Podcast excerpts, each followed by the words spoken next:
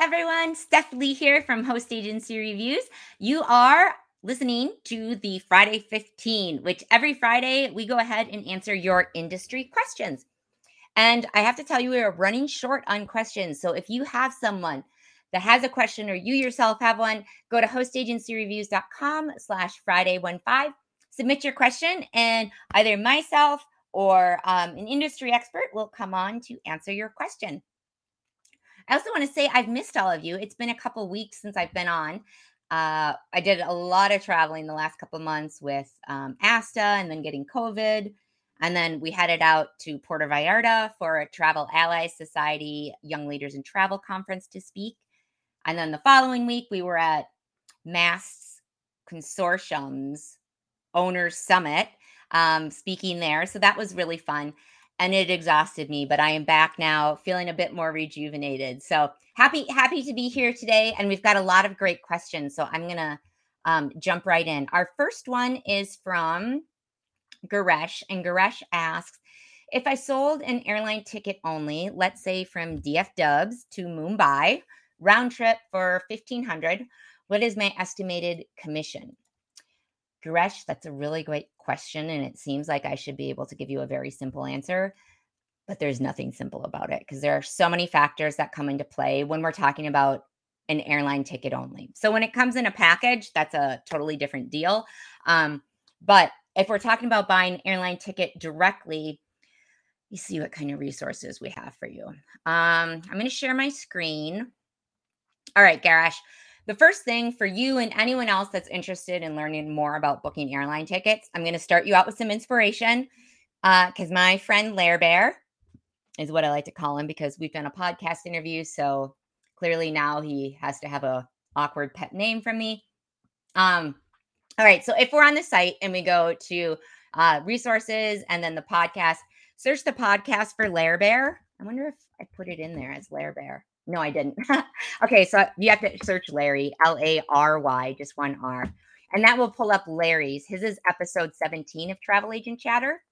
Um, so if you're in the podcast right now and listening to it, this should be in the podcast feed as volume 17. But Larry is really inspirational. He used to work at WestJet as doing um, the airline pricing and revenue. So he knows a lot about how the back end works, how the pricing works. Um, and he started his own agency and he charges between 60 to 500 dollars per ticket in fees. He also has a bunch of clients that are on monthly retainers. So he he gives a lot of great tips especially if you're not super familiar um, with air only or like how can anyone even monetize this? Lair Bear is your man and he will teach you a lot because he taught me a lot. So um, that's the first thing. We'll, we'll start with inspiration then let's see what we can move into. All right, Gresh. Um, let me see. Let's start with um, talking about airline fare types. Really going into the weeds here. Um, so if you type in airline fare types in the search box, that will t- take you to our article on um, understanding airline fare types. And it talks a little bit about um, how the pricing works. And uh, so you can get a big picture view of that. But the thing that I want to talk to you about is the airline fare type. So there's really three of them. Um, two of them are going to pertain to you, and that is published fares and private fares. So with published fares, what you're looking at is these are public to anybody. They're sold through the airlines directly. A travel agency, every travel agency can access these published fares. So that's what you're used to. Private fares are something that um, the airlines have worked out with different entities within the travel industry. So it could be a travel agency, um, either online or a more traditional travel agency. It can be air consolidators. And air consolidators are they're wholesalers of air. So it's companies that come in and they say, listen, Delta Airlines, I want to buy this amount of inventory from you at this pricing. They come up with a price that works for both of them. This means that the consolidator has this inventory at prices typically lower than the published fare um, and they're able to mark it up. They also take on all the risks. So if they don't sell all those tickets um, they're kind of held with the bag for that. So private fares are what you're going to be looking for because that's where the commission comes in Garesh so I'm, I'm I'm still I'm still on your question. We just have to do a little background for you. All right, so we're looking at private fares. Then what I want to take a look at is travel agent commissions article. So if you type travel agent commissions into the search field, that'll take you to our travel agent commissions article. We'll link to all of these if in case anyone's trying to keep up. Um, up at the top is our article highlights, and that's essentially our table of contents. So I want you to click on the airline commission section, and that's going to tell you more about the airline um, airline commissions because a lot of things in travel are if you're selling a cruise i can tell you it'll probably be between you know 0 and 16% on an ocean cruise are what you can expect and that those are based on the sales volume how much you sell of the the product.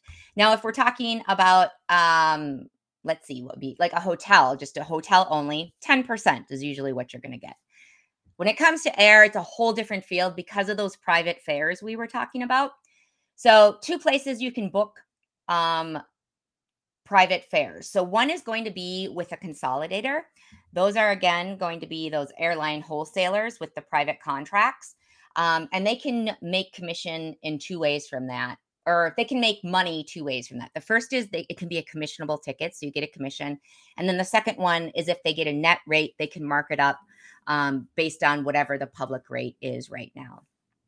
Um, there's also, besides consolidators with those private fares, there's also going to be airline contracts. And that's something that your host agency may have on their own, or they may get it through another agency, or they may get it through their consortia or their consortium. And I'll link to an article on consortiums if you're not familiar with them. Um, but those are where you can get the the money from booking international tickets. Now, the reason I can't tell you exactly how much it is is because it really varies on which private fares you have access to. Not every um, host agency has access to the same fares. Um, consolidators may have different fares too, and it may be better to book with them. So it's really all about shopping around when you have it.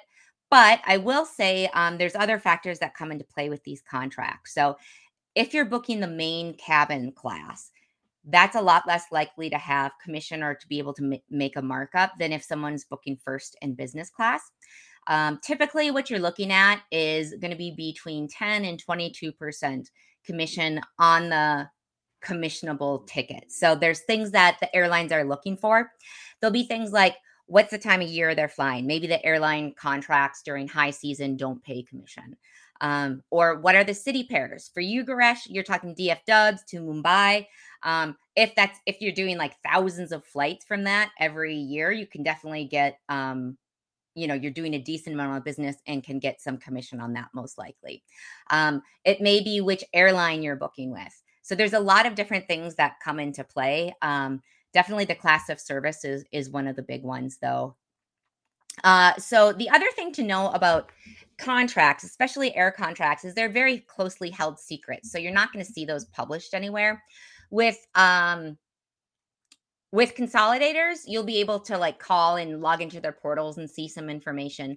But as a general rule, if you call up a consortium or you call up a host agency and ask them to send over their commissions, their airline commission contracts, no one will do it. Um, but what you can do and you could try is on the site, um, because yours is such a specific query, because you're looking for essentially DFW to Mumbai, you probably have an idea if it's there's going to be any first or business class within there. Um, you could leave a message on the host agency's profiles in here. Um, so if we just click, click on one really quick, if we click on Nexion, um, the question and answer section is located um, on one of the bars on the profiles. If you click on that, and you can ask a question there and you can ask, Hi, I'm looking to do some ethnic travel. And what that means is, for instance, in Minneapolis, there's a really big Hmong population that goes back home to Southeast Asia quite frequently. And a couple blocks from my house, there is a travel agency that specializes in pretty much air only to Southeast Asia from Minneapolis. Um, so that's ethnic travel, where your community um, maybe originated from somewhere outside the states, and you're doing airline tickets for them to go back home and visit family. So you can ask a question in there, and you can say, "I'm looking to book airline tickets from DFW to Mumbai.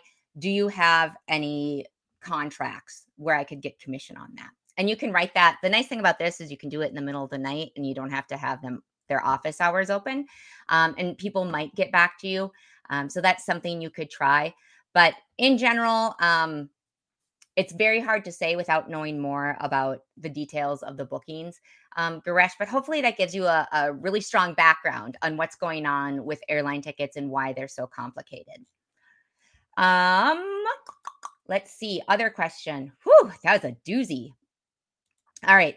Next question um, comes in from Dorothy. Uh, this is another one where it seems really simple, but it's not. So uh, Dorothy asks, Hi, what are the steps in becoming a host agency? So, a host agency is um, someone that allows other agencies, independent contractors, to use their accreditation number. So, Dorothy, the first thing you need as a host agency is your own accreditation number. Um, so, I'm going to link to our article on accreditation options. But the other thing that I think there aren't it, would be a really long answer to tell you exactly how to become a host agency. The big thing is you need to have an accreditation number. The other thing you need to be aware of, and something I would be really concerned about for you, Dorothy, is fraud. Uh, host agencies are a huge target of fraud. When I worked on my parents' agency, we were hit with six digit um, fraud. I can't remember it was like a quarter a million or half a million, but you are a target for the fraudsters that are out there and they know how to work the system. No matter how small you are we weren't very big at the time. They found us um, and they do phishing schemes to get that information from you.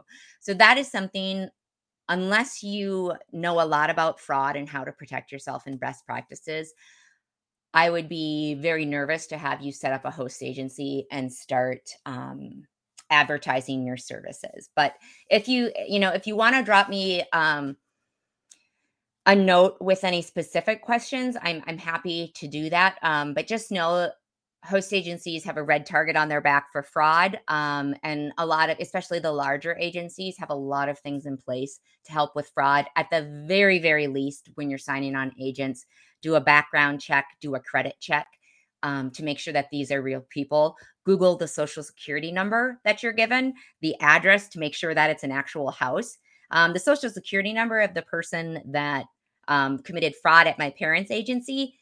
If only I would have just Googled the social security number because it was in a stolen database of people's whose identities had gotten stolen. That would have been a big red flag for me, but I didn't do that. So, um, those are some things to be aware of, Dorothy. Hope that helps you. Uh, by the way, everybody, I didn't tell you this, but I won two tickets to Vienna through, well, hold on, I'm going to share my screen. So, uh, Tour Radar, I'm not sure if anyone's familiar with them, but they they're kind of like the they do tours, um, kind of like a Viator, but they are having their um, on our events calendar. If you haven't taken a look, uh, there's probably like 50 different travel industry events, so it's well worth checking out. It's the best one out there. But they have their Adventure Together uh, event, and it's virtual as well as hybrid. So it's in Vienna, but October 18th. And they asked me to like sign up and I was like, cool, yeah, I'd love to um, watch it virtually. And they were giving away two tickets to Vienna and I won, which is the first thing I've ever won in the travel industry after 15 plus years. So you can imagine that I was super excited. Um, so if anyone's interested in adventure travel, this is a great event to check out. You can do it from um, the comfort of your home. So that was just my way of somehow fitting in that I won two tickets to Vienna because it's so exciting. oh, okay. Last question here. Um, all right. Our question comes from Golden U. And Golden U says, Happy weekend. Hope the work is going well. I believe besides the work, the travel you got in is also good fun. Very true.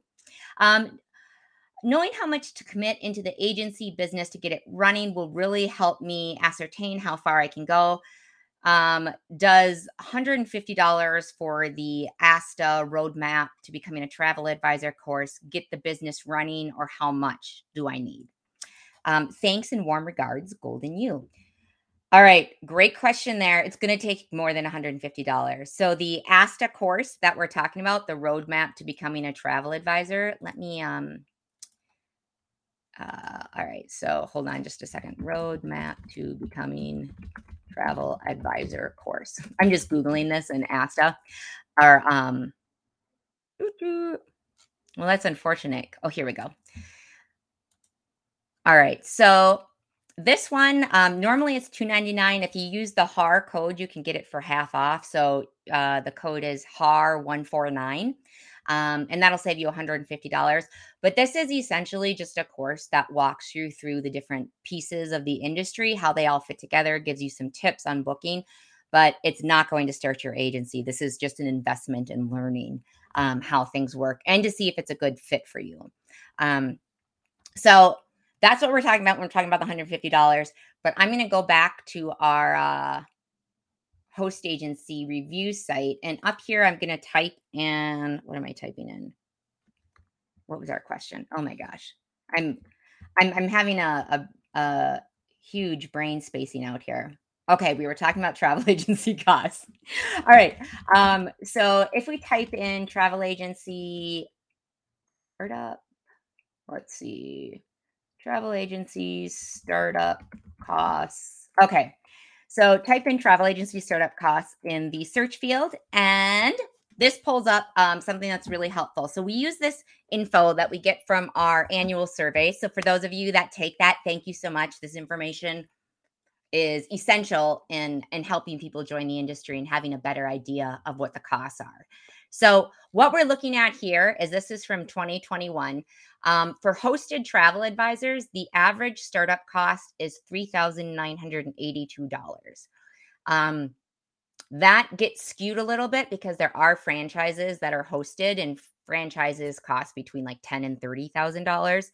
So if you look at something like the median, um, or the mode, that's a little bit more helpful. So the mode is the most common answer that people put in, and that's a thousand dollars, which I think is about reasonable. If you're really bootstrapping it and being super scrappy about things, you could do it for a thousand dollars.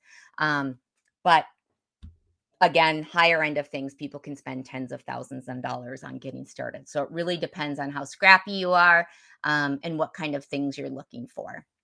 So I hope that um, answers your question.